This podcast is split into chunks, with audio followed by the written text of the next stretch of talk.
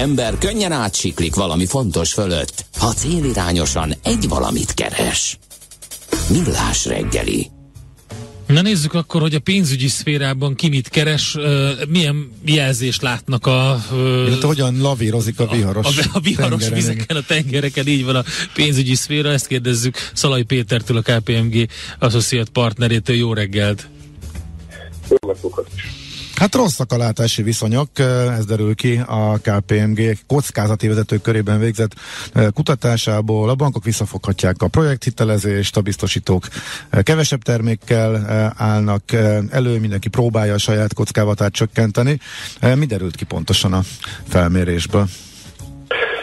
Igen, ugye három évente szoktuk ezt a felmérést elvégezni a hazai kockázati vezetők köreiben, és a fontos pénzügyi döntések előtt számolnunk kell a kockázatokkal, és ebben a tekintetben az, hogy ez a 32 ember hogyan gondolkodik, ez nagyon mérvadó, ők a e, pénzügyi kockázatkezelési szakma krémia itthon, ugye 14 bank, 10 biztosító, 8 alapkezelő, fiárója, chief risk officer válaszai alapján készítettük el újra ezt az elemzést. És hát az látszik, hogy az elmúlt két évben egyértelműen növekedtek a hagyományos hitel és piaci kockázatok. A, a jelenlegi orosz-ukrán háború, inflációs és recessziós kilátások tovább növelik az aggodalmat, és a válaszadók 70%-a, több mint 70%-a szerint ezek a hagyományos pénzügyi kockázatok tovább növekednek. De ha hosszabb távra tekintünk előre, és ez nekem egy nagyon pozitív visszajelzés volt, a, az látszik a válaszokból, hogy csillapodhatnak a hullámok.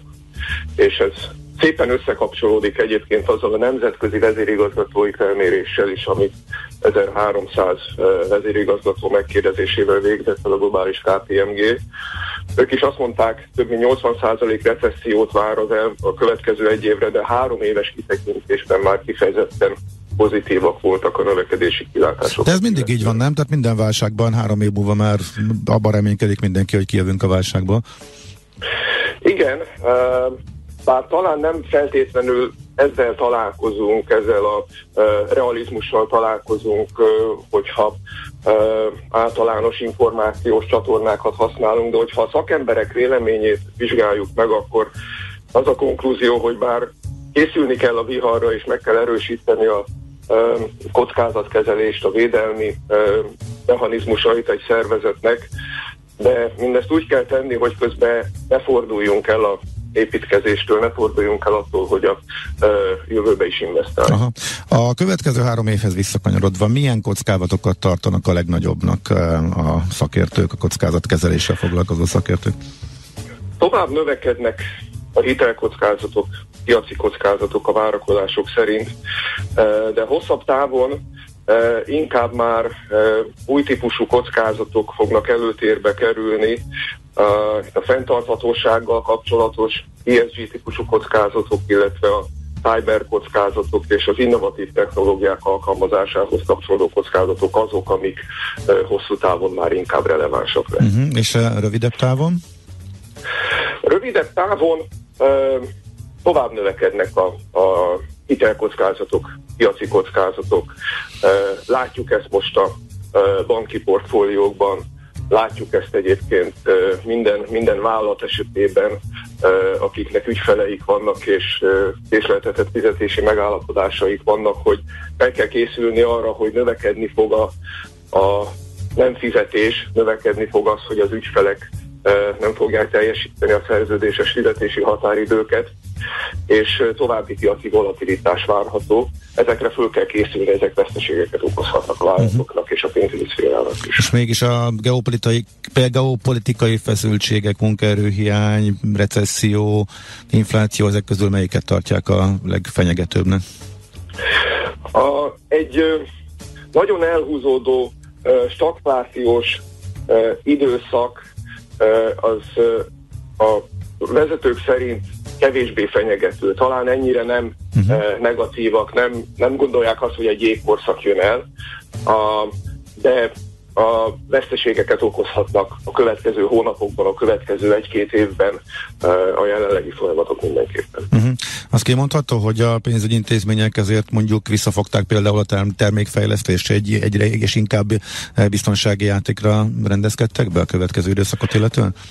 Igen, ez látszik, ugye nagyon összetett a pénzügyi szervezeteknek a döntési folyamata, és nagyon fontos ebben a rendszerben az, hogy hogyan gondolkodnak ezek a kockázati vezetők, és az ő preferenciájuk szerint a bankoknál inkább például a zöld hitelek kerülhetnek előtérbe, államilag támogatott konstrukciók és, és kevesebb projekthitel, kevesebb fedezetben hitel kerülhet a piacra. Biztosítók hasonlóan inkább a hagyományos kockázati életbiztosítások, amik előtérbe kerülhetnek. További pozitív trendeket figyelhetünk talán majd meg az egészségbiztosítások terén, de például lakásbiztosítások esetében azt látják a kockázati vezetők, hogy, hogy ezen termékek vonatkozásában komoly kockázatokat hordozhatnak a jelenlegi inflációs folyamatok, és hasonlókat figyelhetünk az alapkezelők esetében is, inkább a hagyományos termékek is elfordulnak itt az exotikusabb vagy tőkeáttételes alapoktól. Az kiderült, hogy akkor mikortól várják a jobb időket? Ez a három év, amivel kezdtük, ez lehet egy ilyen, eh, ameddig a nagyobb kockávatokkal számolnak? A vezérigazgatók esetében ez ö, jött vissza. A, a kockázati vezetőknél két éves és tíz éves időtávot ö, ö, fogalmaztunk meg a kérdéseinkben. A két éven túli időtávon ö, egészen más válaszok jöttek vissza, mint a két éves időtávon. Ö, én azt gondolom, hogy azért jó esetben ö, ez a 7 év, bő 7 év szűk időszakos ö, ö, gondolat, ez talán inkább abba az irányba fog elmozdulni, hogy egy, hát egy elég hosszú felívelő szakasz után, egy ilyen tíz éves pozitív gazdasági növekedő szakasz után egy, egy jó esetben néhány éves uh, iharos időszak jöhet el, és, és remélhetőleg utána újra rendeződnek a gazdasági viszonyok. Uh-huh. Jó, hát reméljük mi is, hogy így lesz. Nagyon szépen köszönjük, hogy átfutottuk ezeket a felméréseket, és jobban ismerjük a vezérigazgatók, illetve a kockázat felelő, kezelését felelős vezetők várakozásait, véleményét. Nagyon köszönjük. Péter, köszönjük neked további szép napot, jó munkát! Minden jót kívánok! Szalai Péterrel, a KPMG Associate partnerével beszélgettünk. Nincs új a nap alatt. Millás reggeli.